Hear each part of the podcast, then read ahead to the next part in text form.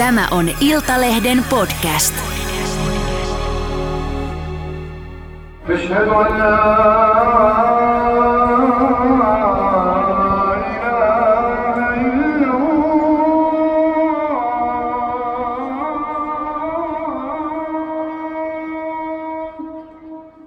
Koulussa mua, mua kiusattiin aika paljon. Mua sanottiin terroristiksi ja mene takaisin kotimaahasi. Ja se oli vähän, vähän tota loukkaavaa, vaikka mä oon sanonut monta kertaa, että Suomessa on syntynyt ja ei se ulkonäkö niin kuin tee musta mitenkään erilaista. Että mä oon ihan suomalainen.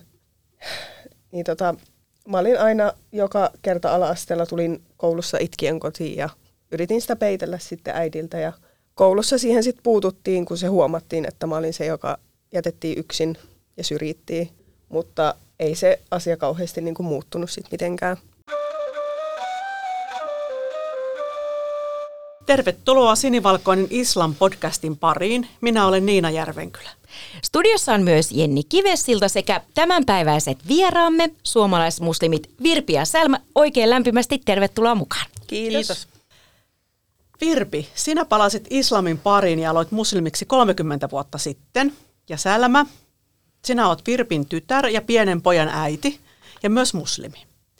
Puhutaan tänään siitä, millaista on asua suomalaisena muslimina Suomessa. Iltalehti kahdeskymmenesensimmäinen päivä heinäkuuta kaksituhattakaksikymmentäyksi. Virpi ei aluksi kertonut uskostaan vanhemmilleen ja sisaruksilleen. Ensin hän kertoi äidille, ettei syö enää sianlihaa. Virpi, tulit siis muslimiksi noin kolmekymmentä vuotta sitten. Miten tähän syntyi päätös? No oikeastaan se lähti siitä, kun mä halusin olla kiitollinen. Mä halusin kiittää niistä asioista, mitä mulla on pikkutyttönä. Ja, ja ihan rehellisesti sanottuna, niin mä olin ymmälläni, koska mä en tiennyt, ketä mä kiitän. Kun mulle koulussa sanottiin ala-asteella, että ruoan jälkeen, että sanokaa, että kiitos Jeesus ruoasta, aamen. Ja näin. Ja sitten kuitenkin järki sanoi, että, että Jumalaltahan mä oon saanut kaiken, mitä mulla on. Ja mä olin ymmälläni, kun välillä puhuttiin Jeesuksesta, välillä puhuttiin Jumalasta. Mä kuitenkin halusin uskoa, että, että Jeesus on hyvä henkilö. Mä halusin tietää enemmän, mutta mä olin ymmälläni. No sitten mä tutustuin sellaisiin ihmisiin, jotka ne alkoi puhumaan mulle asioita, mistä mulla ei ollut mitään vastaan sanottavaa. Mä muistan sen tunteen, kun kaikki mitä ne sanoi niin oli, oli loogista ja mulla ei ollut mitään vastaan sanottavaa. Ja mä kuuntelin lisää ja lisää. Ja sitten mä aloin äh, kuulemaan sieltä tuttuja nimiä. Puhuttiin Aatamista ja Nooasta ja Mooseksesta. Ja sitten eka kertaa mulla alettiin selittää, että ketä he oikeasti ovat. Ja sitten mä sain selville, että nämä kaikki henkilöt, nämä on profeettoja, jotka on lähetetty ihmisiä opettamaan. Ja niitä on useita. Niitä on lähetetty sata kaksikymmentäneljä tuhatta. Mehän ei edes tiedetä kaikkia heidän nimiään. Ja sitten mä sain selville, että Jeesus on yksi heistä. Ja mulla rupesi selviään se koko kokonaisuus, että, että se ei suinkaan ala Jeesuksesta tai Muhammadista, se alkaa Aatamista. Eli Aatamista lähtien kaikki nämä lähetetyt profeetat, ne on puhunut samaa asiaa. Ja heidän tärkein tehtävä oli kertoa ihmisille totuus meidän luojasta. Ja siitä se lähti selviämään sitten se asia.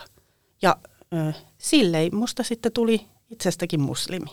Ja äh, nyt mä tiedän, ketä kiittää. Mä kiitän Jumalaa. Ja sitten mä tiedän, että Jeesus oli todella hyvä henkilö. Hän oli yksi viidestä parhaasta ihmisestä, joka on koskaan maan päällä kävellyt. Ja sitten minä rukoilen ja mä tiedän, että Jeesuskin rukoili.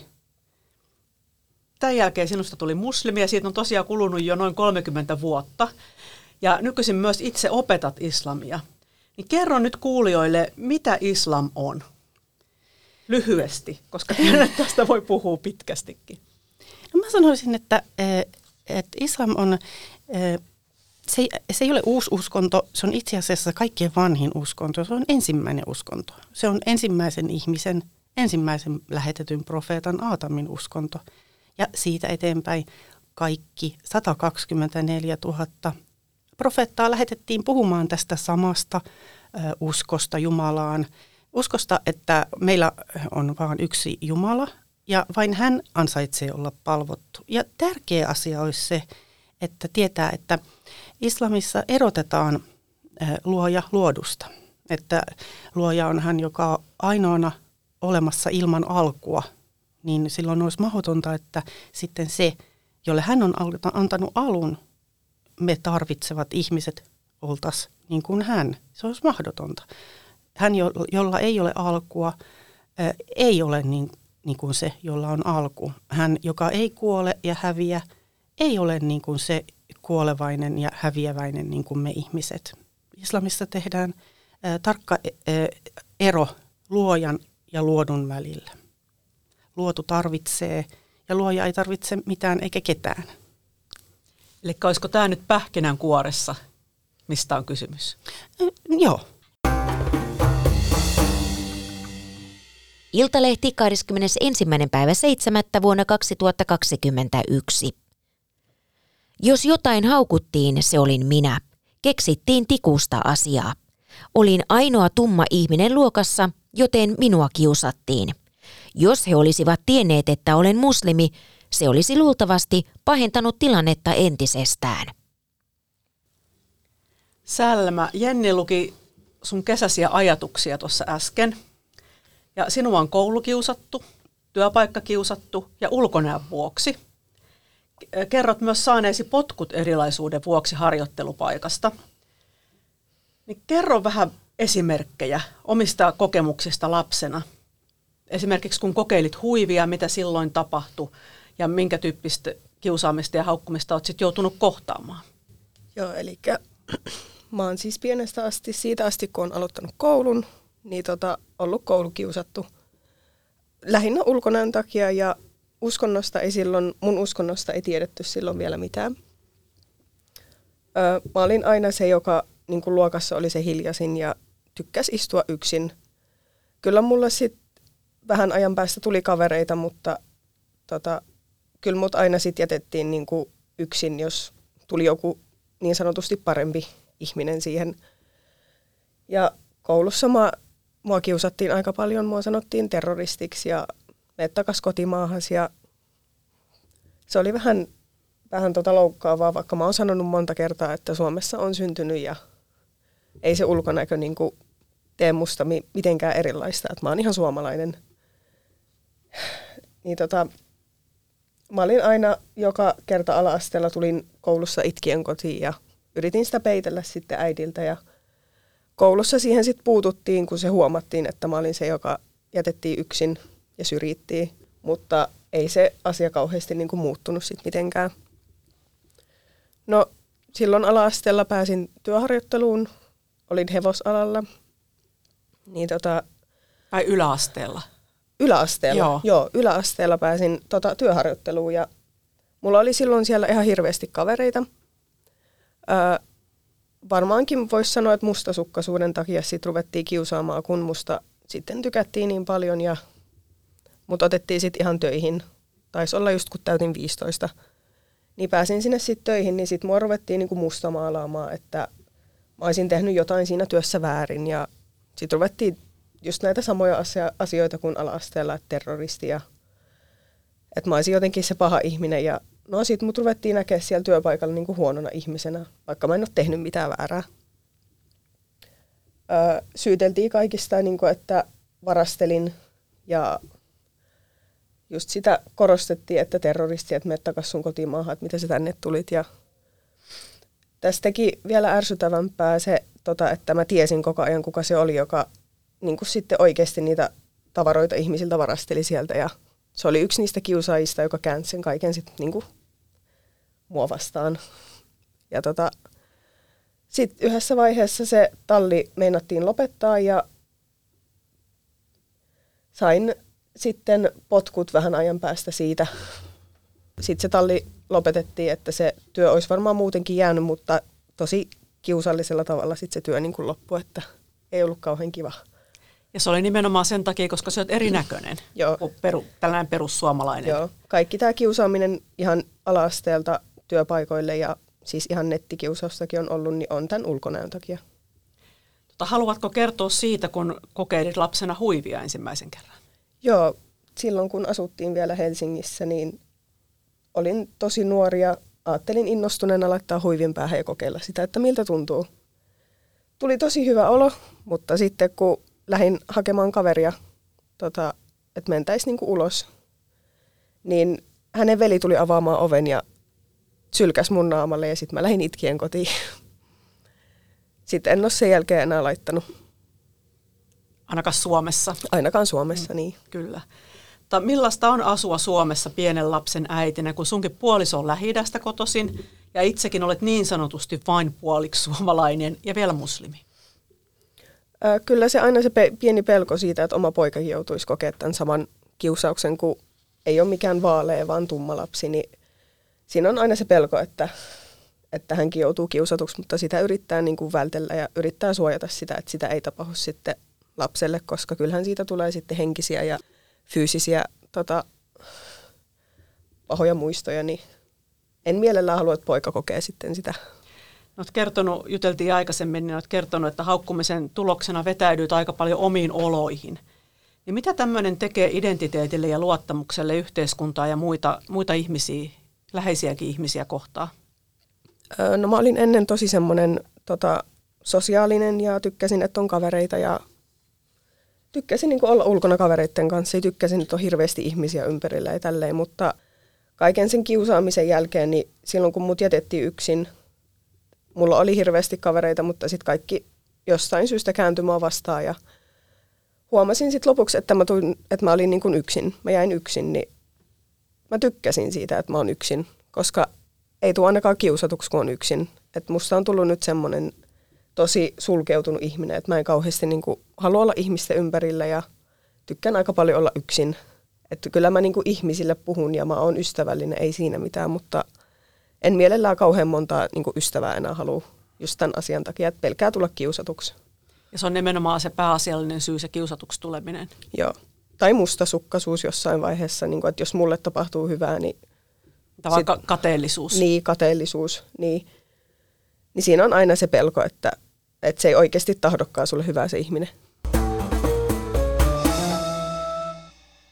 Iltalehti heinäkuun kahdeskymmenesensimmäinen päivä vuonna kaksituhattakaksikymmentäyksi.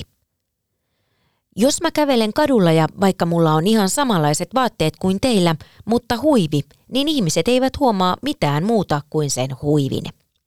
Jenni luki, Virpi, tuossa sun käytännön kokemuksia kadulla kävelystä tai ulkona liikkumisesta, niin millaista on elää muslimina suomalaiskaupungissa?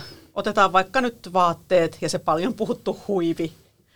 Niin miten, miten itse koet huivin käytön ja onko jotain muita vaihtoehtoja, millä ne hiukset sit voisi peittää, jos ei huivia halua pitää? Kerro vaikka esimerkkejä. No siis huivihan on mulle osa mun pukeutumista, eli... Ee, Niin kuin ihmisellä ihminen laittaa takin päälle ja housut jalkaan, niin mä teen sen saman ja sitten mä laitan vielä huivin, mä peitän hiukset, hiukset siinä samalla. Et se on mulle osa pukeutumista. Ja sillähän ei ole väliä, että millainen se huivi on, että onko se edes huivi, kun oikeastaan nykyäänhän on, ne on vähän niin kuin huppuja ne, mitä, mitä me käytetään suurimmaksi osaksi. Että se, se on niin kuin sellainen ommeltu huppu. Kaksiosainen ja sitten se niin kuin näyttää huivilta, mutta sitten voi käyttää myös huivia, voi käyttää neljön mallista tai pitkän mallista tai ihan minkä mallista tahansa. Tai sitten esimerkiksi jos lähtee viemään roskia, jos talvitakissa on huppu, niin sen hupun voi heittää päähänsä. Tai sitten jos käy saunassa ja tulee sieltä saunasta, niin sen, vaikka, sen hiukset voi peittää vaikka sillä saunapyyhkeellä, niin kuin olen tehnyt. Että se ei ole, niin kuin, se ei ole, se ei ole se huivi, vaan se on se, että peittää sen osan, mitä se huivi peittää. Sano vielä, että minkä takia hiukset peitetään. Tämä arveluttaa, tai tämä on varmaan monen kuulijan mielessä. Joo, siis sehän on naisen suojelukseksi. Eli mitä enemmän se nainen ei näytä itsestään, niin sitä, turve, suo, sitä suojemmassa se on se nainen. Että se on ihan... sen naisen eh, turvallisuuden vuoksi. Ja se ei ole mitenkään naise, naista alentavaa, eikä se ole mitenkään hankala sitä käyttää. Ja siitä on tosi paljon hyötyjäkin, että hiukset pysyy tosi hyvässä kunnossa, kun ei ne altistu tuulelle eikä sateelle, eikä hoitoainetta ei ole tarvinnut enää käyttää. Hiukset pysyy hyvässä kunnossa ja huivinkäyttäjä ei ole hankalaa missään vaiheessa eikä mitenkään. Se on ihan helppo asia. Mikä on haasteellista se, että koko ajan ihmisten ilmoilla ajattelee, että mitähän nuo ihmiset ajattelee, kun ne katsoo noin pitkään mua ja, ja tekisi mieli niin kuin mennä selittää, että joo, että tämä on ihan mun oma, oma päätös ja tämä on ihan, ei ole hankalaa mulle eikä tämä on ihan ok, mä oon itse tämän päättänyt ja mä itse päätän, että, että mitä kohtaa mä itsestäni näytän, että sehän sitä vapautta on, että mä itse päätän, mitä kukin saa nähdä. Ja eihän sitä sitten kotona tarvitse pitää sitä huivia, että jos mä en mene koko päivänä esimerkiksi ulos, niin enhän mä voi olla, että mä en koko päivänä laita sitä huivia. Että ei se musliminainen aina sitä huivia pidä. Miten, miten Sälmä, sulla opiskelit kuljetusalalle ja oot sillä alalla myös töissä, niin voisitko ajatella, että käyttäisit työssä huivia Suomessa? No tosta, tosta mun kokemuksesta, mikä mulla oli, että nuorena innostuin sen laittamaan, mutta sitten sain räät naamalle, niin ei se kauheasti enää niin kuin motivoi mua pitää sitä, että sanotaanko näin, että ehkä joku päivä, kun rohkeutta tulee lisää, niin sitten. Joo. No sitten molemmille kysymys, että miten arki muuten sujuu? Eli poikkeako se valtaväestön arjesta jollakin tavoin? Esimerkiksi rukoukset, rytmittääkö ne jotenkin sun tai teidän molempien päivää? Ja Ramadan, muslimien pyhä kuukausi tulee mieleen, eli silloin moni paastoa, niin mit, mitä se tekee arjelle. Ja ruoka noin muutenkin, että onko mitään rajoituksia, mitä saa syödä tai voi syödä. Sälmä osoittaa Virpiä. No siis arki, arki ja arkisähän on, kun mä olen Suomessa syntynyt ja suomalaisessa perheessä, niin eihän se arkihan on ihan samanlaista kuin ennenkin. En, ei, en mä ole siinä muuttunut, eikä mun arki ole muuttunut, mutta tietysti mä rukoilen sen viisi kertaa päivässä, mutta se nyt ei vie paljon aikaa ja, ja se rukous on niin kuin hyvä ihmiselle, se on semmoinen tauko, missä, missä mietitään, että, että tota, se on tauko näille tällaisille maallisille asioille ja se on muutenkin tauko mielelle ja se rukous tekee hyvää ja se ei ole tosiaan hankala järjestää. Haasteellista on vaan just se, että...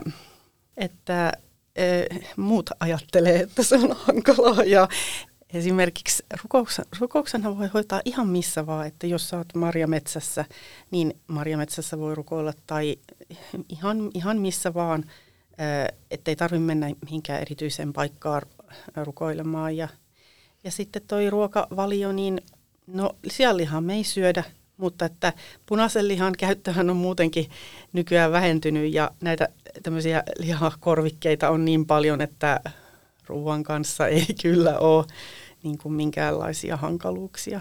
On paljon kasvista ja kalaa ja kaikkea muutakin kuin sianlihaa. Miten, miten Sälmä sulla, onko sulla mitään?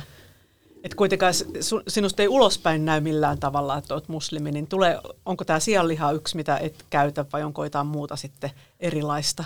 No siis mun elämähän on ihan tavallinen, niin kuin ihan kaikkien muunkin niin kuin suomalaisten nuorten naisten, että ei mun elämä ole mitenkään erilaista, että siinä on vaan ainoa ero se, että mä en syö sianlihaa, mutta niin kuin just äitikin sanoi, että se on aika yleistä nykyään, että kaikki ei syö välttämättä edes lihaa. Niin tota, ja ihan työssä käyn ihan normaalisti, ihan niin kuin normaali suomalainen nuori. Tää on... Tämä on kyllä niin kiva, että on tämmöinen uskonto, että missä on selkeät säännöt, mitä voi tehdä ja mitä ei voi tehdä. Ja mä oon huomannut sen, että aika moni asia tässä uskonnossa, mitä ei saa tehdä, niin tota, on vaan hyväksi sulle. Esimerkiksi niin kun juominen, alkoholin juominen, niin sehän on haitallista. Että en ole itse ainakaan huomannut, että siitä olisi mitään hyvää ikinä ihmisille tullut. Että ja tota, en sanoisi, että mun elämä on mitenkään niin kun erikoinen. Ihan normaalisti töissä opiskelen. Olen pienen lapsen äiti ja Vietät, vietätte juhannusta ja, tai lähdette kesällä mökille. Joo, siis mök, mökist, mökkeilystä tykätään niin paljon ja ensi kesänä olisi tarkoitus jonkinnäköinen mökki löytää. Ja rakastetaan just saunomista ja mökkeilyä ja marja, marjastusta ja ollaan ihan niin, niin tavallisia suomalaisia, että jonkin mielestä kyllästyttäisi kuunnella meidän juttuja, kun me ollaan niin tavallisia. Ote Marko Kivikosken artikkelista kirjassa Karavaanin sotapolku.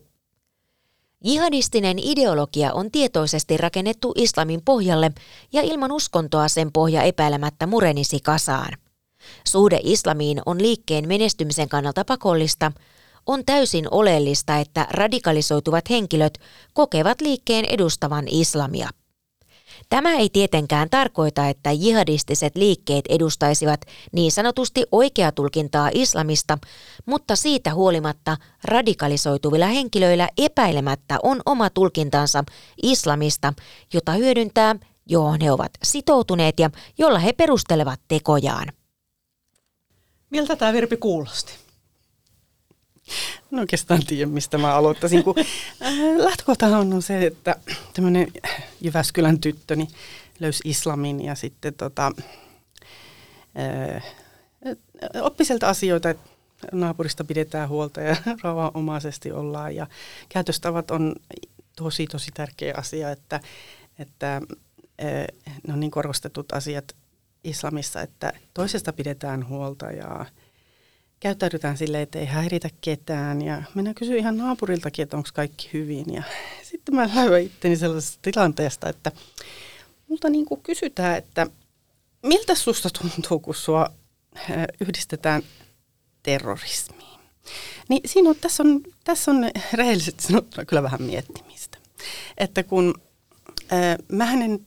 Äh, Tiedän, mun elämää ei kuulu mitenkään terrorismiin. Enkä mä, siis mä olen itse ottanut siitä selvää just sen takia, että mä pystyn sit puolustamaan, että mä en itse ole terroristi. Ja, ja tota niin, se on hirveän hämmentävää, kun nämä terroristiteot on kaikki niitä, siinä tapahtuu kaikki sellaiset asiat, mitkä on niinku islamissa kiellettyjä. Että ne on, niinku, ne on syntiä, minulle ne on syntiä räjäytellä ja... ja rikkoa paikkoja ja aiheuttaa kaaosta ja kaikki nämä pahat asiat, mitä, mitä ne tekee, niin kaikkein hämmentävintä tässä on sitten se, että se yhdistetään siihen uskontoon. Eli toisin sanoen, lyhyesti sanottuna, nämä ihmiset tekee islamissa kiellettyjä asioita islamin nimeen. Niin tämä on, tämä on todella sekavaa. Kerroit äsken, että terrorismi on kiellettyä islamissa, niin kerro jotain muita esimerkkejä. No se jo, että se, jos aloitetaan niin kuin esimerkiksi sen ihmisen vaatteista tai sen lenkkareista ja siitä repusta, mihin se on sitten sullonut sen pommin tai mihin vyöhön se nyt on sullonutkin sen pomminsa, niin jos ajatellaan se, sitä tosiasiaa, että jo se, että se räjäyttää itsensä ja ne lenkkarit ja se reppu tuhoutuu ja hajoaa siinä. Jo se on syntiä islamissa, koska ei, ei, hyvän tavaraa, ei hyvää tavaraa saa rikkoa, ei, ei lenkkareitaan saa räjäyttää ilmaa, eikä reppua, eikä saati sitten, jos mä mainitsen repun ja lenkkarit, niin saati sitten ne kaikki lapset, jotka menee ehkä siinä, ja autot ja lentokoneet ja miljoonia euroja maksavat tavarat. Tavaran rikkominen on syntiä islamissa itsensä. Tappaminen on syntiä islamissa. Ja tota, mä haluaisin tässä mainita sen verran, että miten surullista se on nähdä, että nämä, mitä nämä terroristit oikeasti tekee, kun ennen sotia mä kävin Syyriassa ja mä kävin siellä sitten tällaisessa upeassa, upeassa satoja vuosia vanhassa moskeijassa, tämä Masjid al-Umawi, ja se on sellainen paikka, missä turistit käy katsomassa sitä, ja se on upea, upea, iso, iso rakennuskompleksi, missä on vanhoja satoja vuosia vanhoja rakennuksia ja koulu ja moskeja ja ihana sellainen piha ja suikulähde ja minareetteja. Ja se oli niin ihana kokemus päästä sinne. Ja sitten oli sellainen, sellainen ihana basaari, sellainen varmaan monta sataa vuotta vanha basaari. Ja me mentiin sen basaarin läpi ja mä nautin niin oleskelusta siellä ja katsoin, että ihanaa, että on jäänyt näitä tällaisia historiallisia paikkoja ää, vielä on niin kuin tallella. Niin sitten mulla pääsi itku, kun mä näin, että mä näin kuvia sit näistä samoista paikoista, tunnistin ne paikat, niin, niin mä sanon, että niillä terroristeilla niillä on kova selitteleminen, että miten ne väittää olevansa muslimeja. Ja miten ne väittää, että islam on heille rakas ja pyhä. Ja sitten ne menee, tuhoaa ja räjäyttelee satoja vuosia vanhoja, hienoja moskeijoita ja muslimeille pyhiä paikkoja. Ja miten, miten ne pystyy, tai siis eihän ne pysty, mutta miten ne luulee voivansa perustella sitten tämän asian sillä, että ne, niillä on meneillään pyhä sota tai... E- Jos oikeasti rakastaa islamia ja rakastaa niitä moskeijoita, niin niitä suojelee, niitä ei mennä pommittamaan ja tuhoamaan. Ja muslimien hautoja ja muslimeja yleensäkin, niin kun katsoo, että kuinka paljon nämä ihmiset on tapp- kuinka paljon nämä terroristit on tappanut ihmisiä ja kuinka monta prosenttia niistä on just muslimeja, niin niillä on kova selitteleminen. Ne on vastuussa teoistaan. Miten nämä terroristit sitten käyttää uskontoa sumuverhona ja minkä takia? No niitä syytähän nyt tietysti voi olla monia. Mä luulisin ja uskoisin, että poli- politiikkaan poliittiset syyt on niin kuin varmaan, varmaan ensimmäiset. Ja oikeat syyt, niin eihän me tavalliset ihmiset niitä edes, edes tiedetä. Mutta mitä mä tiedän sen, että, että suurin syy, miksi tavalliset muslimit just... vihaa näitä terroristeja ja on heitä vastaan, on se, että kun me tiedetään, että näillä niin kutsutuilla ääriliikkeillä, niin tosi monilla niillä on väärä usko. Se, se ei ole islamin usko, se ei ole muslimin usko, joka heillä on sydämessään. Ja sitten he ihmiset, niin ne pitää tavallisia muslimeja sit vääräuskoisina. Että sen takia ne on, sen takia ne hyökkäilee muslimimaihin ja ja tota, tekee näitä tekojaan, koska he ajattelevat, että vain he ovat oikeassa ja sitten kaikki, kaikki muut ovat ää, väärässä ja heille saa tehdä ihan mitä vaan. Eli mu- eri tavoin ajattelevat muslimit, kristityt, juutalaiset, kaikki muut Joo. on niitä vihollisia. Joo, ne, on, ne ajattelevat näin. Te, ne ajattelevat näin. Että sen takia, ne, sen takia huomaa, että he myös sitten tappaa muslimeja ja ihan enimmäkseen ne tappavat muslimeja, kun ne uskovat, että ne ei ole oikeasti oikeuskoisia, että vain he ovat oikeuskoisia. Ja todellisuudessa monella heillä on ihan Korania, Koranin vastainen usko itsellään. Että jos joku vertaa Jumalaa luotuun, niin semmoinen ihminen ei ole muslimi. Ja nämä monet ihmiset, niin ne vertaa luojaa luotuun. Ne kääntää Korania eri kielille ja siellä tulee sitten virheitä ja äh, ihan Koranin vastaista uskoa. Näissä just, tässä just huomaa sen, että jos rakastaa jotain ja haluaa pitää siitä huolen, niin silloin sitä ei mene tuhoamaan. Ja tässähän ne tekee niinku just päinvastaista, että, että jos ne rakastaa uskontoonsa, niin miksi ne menee sitten pilaan niiden maineen? Että rakasta, jos sä jota rakastat jotain, niin älä mene pilaa sitä. Tässä ne just tekee sitä, että ne pilaa sitä. Ja sitten paljon käytetään termiä jihadismi ja jihad. Niin tutkijat käyttää näitä omasta näkökulmastaan tietyllä tavalla. Niin kerro meille, että mitä se on uskonnon näkökulmasta. Mitä tarkoittaa jihad ja miten koet sanan jihadismi, mitä se tarkoittaa? No lähinnä mä varmaan aloittaisin siitä, että mitä tämä jihad ei ole. Eli se ei ole sitä, että Lontoossa räjäytetään bussi ja räjäytetään siinä samalla muutama ihminen ja räjäytetään itsensä. Se ei ole sitä. Ja nyt ei ole jihadin aika. Nyt on jihad al-bayanin aika, mikä tarkoittaa sitä, että kerrotaan ihmisille, mitä islam on. Opetetaan ihmisille, mitä se on. Ja sitten nimenomaan siitä, sen, siitä ihmiset saisi selville, että, että se todellakaan ei ole sitä terrorismia, ää, mitä, mitä ää, tosi moni ihminen nykyään luulee, että se on. Avaa vielä vähän lisää. ää, no se, että, se, että käytetään islam-sanaa ää, kuvaamaan näitä, tai siis että ne, ne islamin nimeen tekee tällaisia asioita, niin se on niin, kuin, se on niin kaukana toisistaan, että sitä on vähän edes vaikea selittää, koska ää, meidän normaali muslimien elämään, niin me, meille ei, niin kuin, meidän elämä ei kuulu mitenkään, eikä missään määrin, eikä mitenkään mikään terrorismi, eikä jos mennään tuhatneljäsataa vuotta taaksepäin ajassa ja mietitään, että oliko silloin profeetta Muhammadin aikana terrorismitekoja ja, ja kehottiko hän ihmisiä tekemään terrorismitekoja, kehottiko hän tekemään itsemurhaiskuja? Ei, kun hän opetti, että itsemurha on syntiä. Niin se on, tämä on niin nurinkurista ja, ja surullista ja hämmentävää. Ja miltä se tuntuu, kun no äsken sanottiin, että se tuntuu totta kai pahalta ja omituiselta, kun rinnastetaan terroristeihin, jotka kutsuu itseään muslimeiksi ja uskonsotureiksi.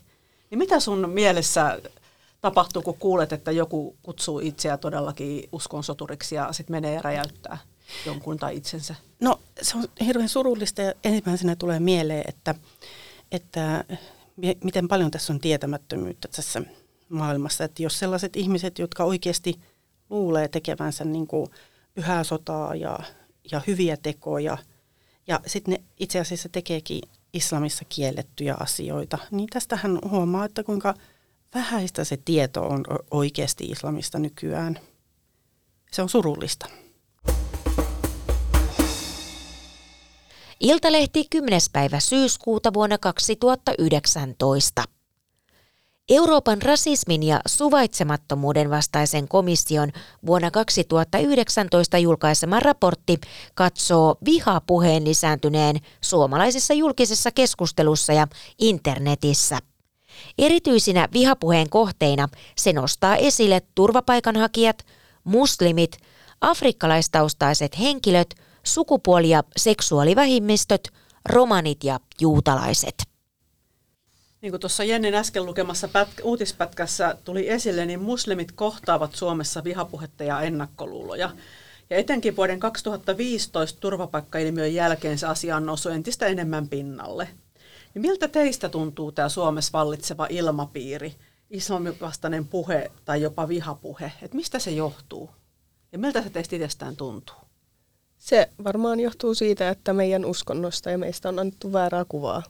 Ja on levitelty sellaista sanaa, mikä, mikä ei ole meistä totta, että meille voi ihan t- suoraan tulla puhumaan ja kysymään, mitä, mitä islam oikeasti on ja mitä meidän uskon, uskonto oikeasti on. Että mäkin olen ihan normaali suomalainen nuori työssä käyvä ihminen, että mun elämä ei kauhean paljon tai mitenkään erotu niin kuin kenenkään muun normaalin suomalaisen nuoren elämästä. Että mulla on vaan uskonto ja selkeät säännöt, mitä saa tehdä ja mitä ei saa tehdä. Luuletko, että se on tarkoitushakusta tämä tämmöinen vihapuhe ja asioiden vääristely, vai johtuuko se tietämättömyydestä? Varmaan lähinnä arvelisin, että johtuu tietämättömyydestä. Että just niin kuin sanoin, jos joku tulisi suoraan kysymään tai haluaisi tietää musta enemmän ja mun uskonnosta enemmän, niin tervetuloa vaan. Mä voin mielelläni kyllä kertoa, mitä se oikeasti on. Ja sitten tuossa uutispätkässä oli äsken just nimenomaan maahanmuuttajista, niin teidän molempien aviomiehet on Libanonista. Niin ootteko keskustelleet kotona tai onko tullut muuten esille, että he olisivat kohdanneet tällaista maahanmuuttovastaisuutta tai vihapuhetta? No mun mieshän on Libanonista ja opiskelee tai pyrkii opiskelemaan sairaanhoitajaksi. Mutta just sen kielimuurin takia osaa puhua jonkin verran suomea, mutta työharjoittelupaikkoihin kun on mennyt, niin ei siellä kauhean pitkään olla pidetty, koska ollaan niin kuin haukuttu sitä, että miten vähän osaa puhua suomea ja ei, jotenkin ei olla arvostettu sitä, että että se suomen kieli ei ole oikein hyvä vielä, vaikka ei ole edes niin kuin kauhean monta vuotta Suomessa vielä asunut, niin, niin sitten niin kuin halutaan, että osaa puhua niin kuin suomea kuin suomalainen. Niin niin tota, ja musta vaan kans tuntuu, että se on sen ulkonäön takia, että kun on tumma ja ihan selkeästi ei ole suomalainen, niin kyllä siinä kokee sitten sitä rasismia ja kiusaamista ihan jopa työharjoittelupaikoilla. Sälmä, sinusta ei ulospäin uskonto näy millään tavalla, mutta Virpillä on tämä paljon puhuttu huivi, niin tota, ootko saanut osaksesi vihapuhetta ihan normaalielämässä? No hyvin vähän, hyvin vähän siis, että, että kun mulla on sellainen oma tyyli, jota mä en ole muuttanut, kun mä tulin muslimiksi tai ennen sitä, mulla on ollut ihan samanlainen tyyli. Ja se on aika suomalainen tyyli, että tavalliset vaatteet, että monesti miettinyt, että jos, mul, jos mä olisin takapäin esimerkiksi, mulla olisi huppu päässä, niin jos mun huivi ei näkyisi, ei kukaan minua katsoisi pitkään. Mutta sitten jos ne näkisi eestäpäin, että mulla on huivi päässä, niin sitten ne katsoo vähän pitempään, mutta mulla on se oma taktiikka sillä lailla, että mä rikon sen itse sen jään, että mä menen juttelemaan ja yleensä se tilanne sitten päätyy siihen, että nauretaan, että kun siinä jotain vitsaillaan ja näitä, on se itsestäkin kiinni, että minkälaista kuvaa näyttää ja kuinka, kuinka itse toisia kohtelee, niin yleensä saa ihan hyvää vastakohtelua sitten. Tämä on vielä pakko kysyä, että tuleeko ihmiset kommentoimaan naamatusten, kasvotusten, vai tuleeko sitten esimerkiksi netin kautta, koska sehän on nykyisin yleistä, että netin kautta huudellaan eikä kasvotusten uskalleta sitten sanoa kommentteja. No, joo, kasvotusten tosi vähän, tosi vähän. Että, ja sitten noita nettikommentteja mä, mä en lue, että mä silleen suojelen, suojelen itseäni, että mä en niitä, niitä lue, kun siellä on niin, siellä on niin ilkeätä ja pahaa se, se puhe sit ja teksti, niin tota...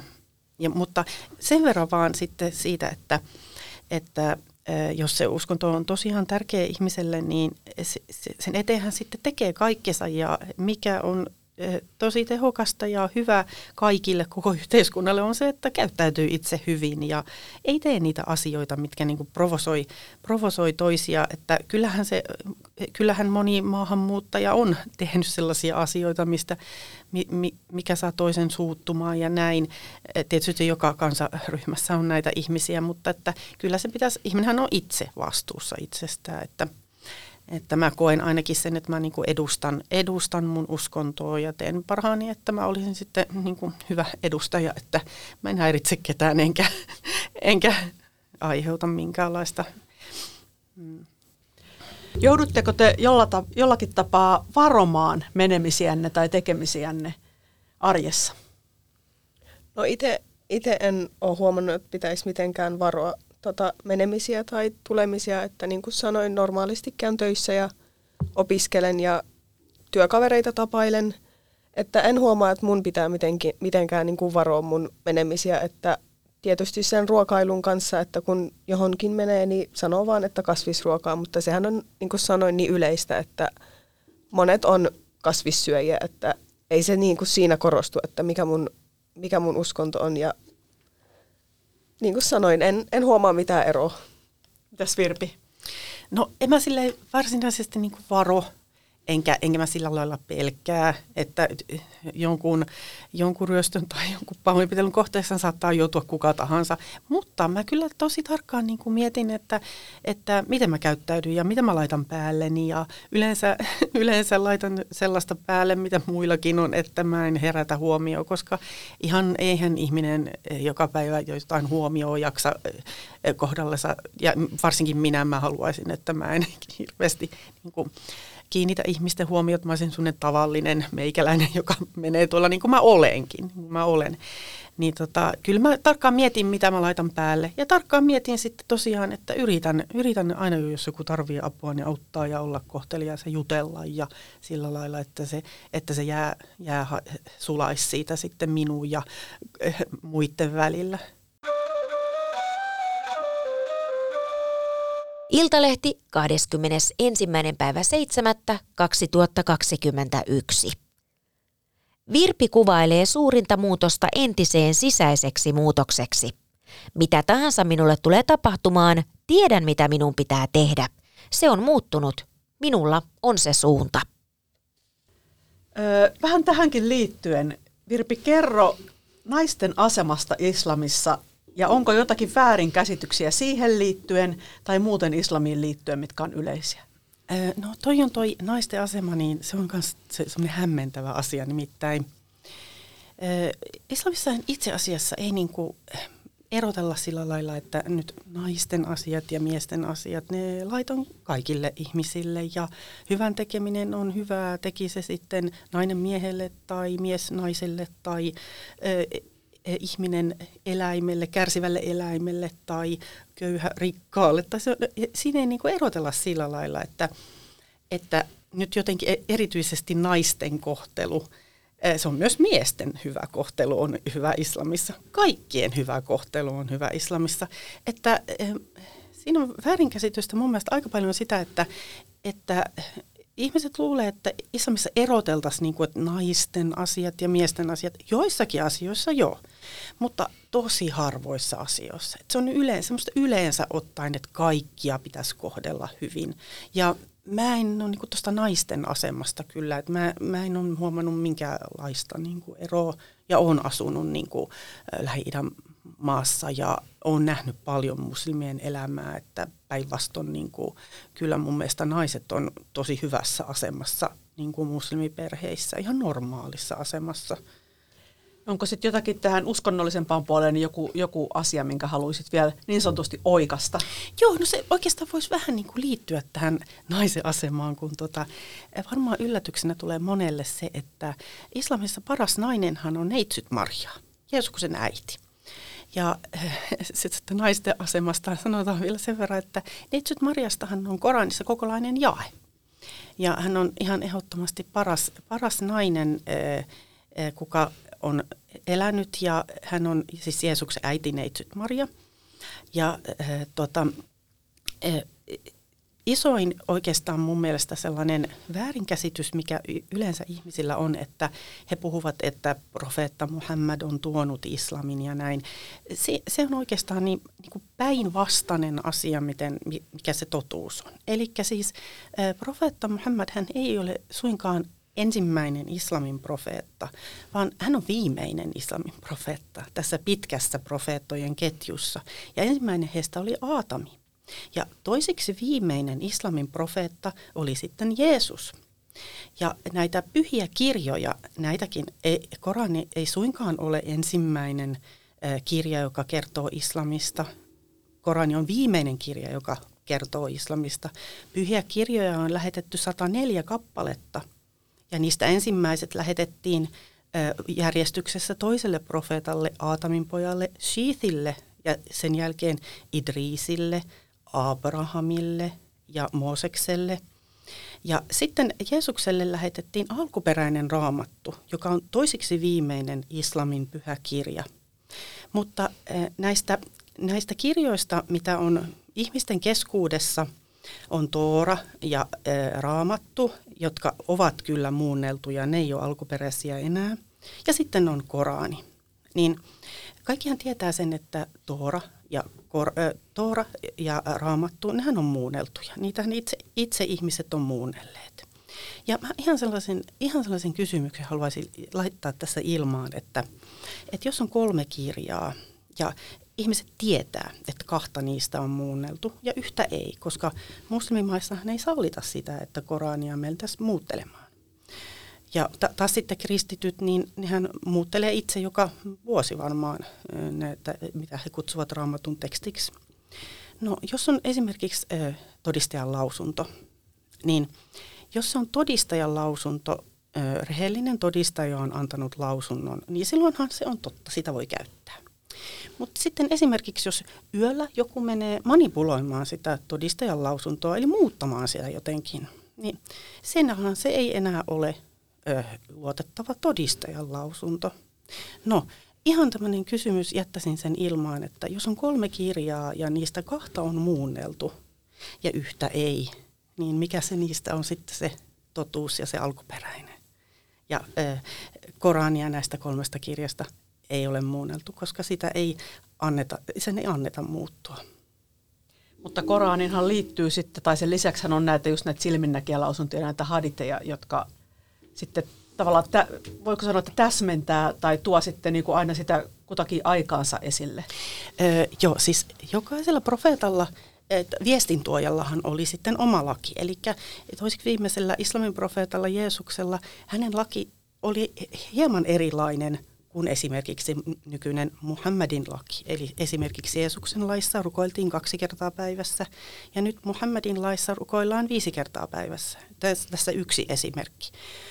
Eh, mutta kaikki nämä sata kaksikymmentäneljätuhatta profeettaa, eh, mitä he opettivat Jumalasta luojastaan, hänestä, joka on heidät lähettänyt, niin eh, siinä ei ole mitään eroa, mitä he kertoivat ja opetta, opettivat Jumalasta. He kaikki opettivat, että on vain yksi Jumala ja hän ei ole niin kuin luodut asiat ja hän on luonut kaiken. Ja hän on, häntä pitää totella, koska hänen luomassa maailmassa tässä eletään. Ja kaikki nämä profeetat lähetettiin kertomaan äh, tätä asiaa. Ja he ovat kaikki kertoneet aivan samaa, koska se on ainoastaan loogista, että kun on yksi luoja, hänestä on yksi totuus. Ja totuushan ei muutu, luoja ei muutu, koska se, joka muuttuu, tarvitsee sen, joka sitä muuttaa. Ja luojahan ei tarvitse mitään. Ja hän muuttaa luotujaan tahtonsa mukaan, mutta ei itse muutu. Virpi ja Sälmä, kertokaa vielä tähän lopuksi, että mikä on parasta elämässä? Ja olisiko se sama asia, jos ette olisi muslimeja? No, mulla ainakin se ihan sellainen turvallinen arki on se, mikä, mitä mä toivoisin, että se, mä saisin jatkaa sitä turvallista arkea mun perheen kanssa. Ja, ja ei, ei todellakaan, ei se olisi sama, jos elettäisiin jonkun muun lain mukaan, koska tota, tämä on se turvallinen. Tässä on kielletty ne asiat, mitkä on haitallisia ja näin mä haluan arkeani elää ja olen kiitollinen tästä. Mitäs Sälmä? Niin kuin just tuossa äiti sanoi, niin tämä on tosi turvallista tälleen elää, koska tietää mitkä on kielletty ja mitkä ei. Ja tietää, että ne asiat, jotka on kiellettyjä, niin on haitaksi sulle. Esimerkiksi just niin kuin mainitsin, niin tuo juominen, niin eihän se ole hyväksi tota, ihmiselle. Turvallinen ja tasainen arki on se tota, elämän perusta. Kyllä, joo. Hyvä. Hei, kiitos teille Virpi ja Sälmä vierailusta. Kiitos. Kiitos.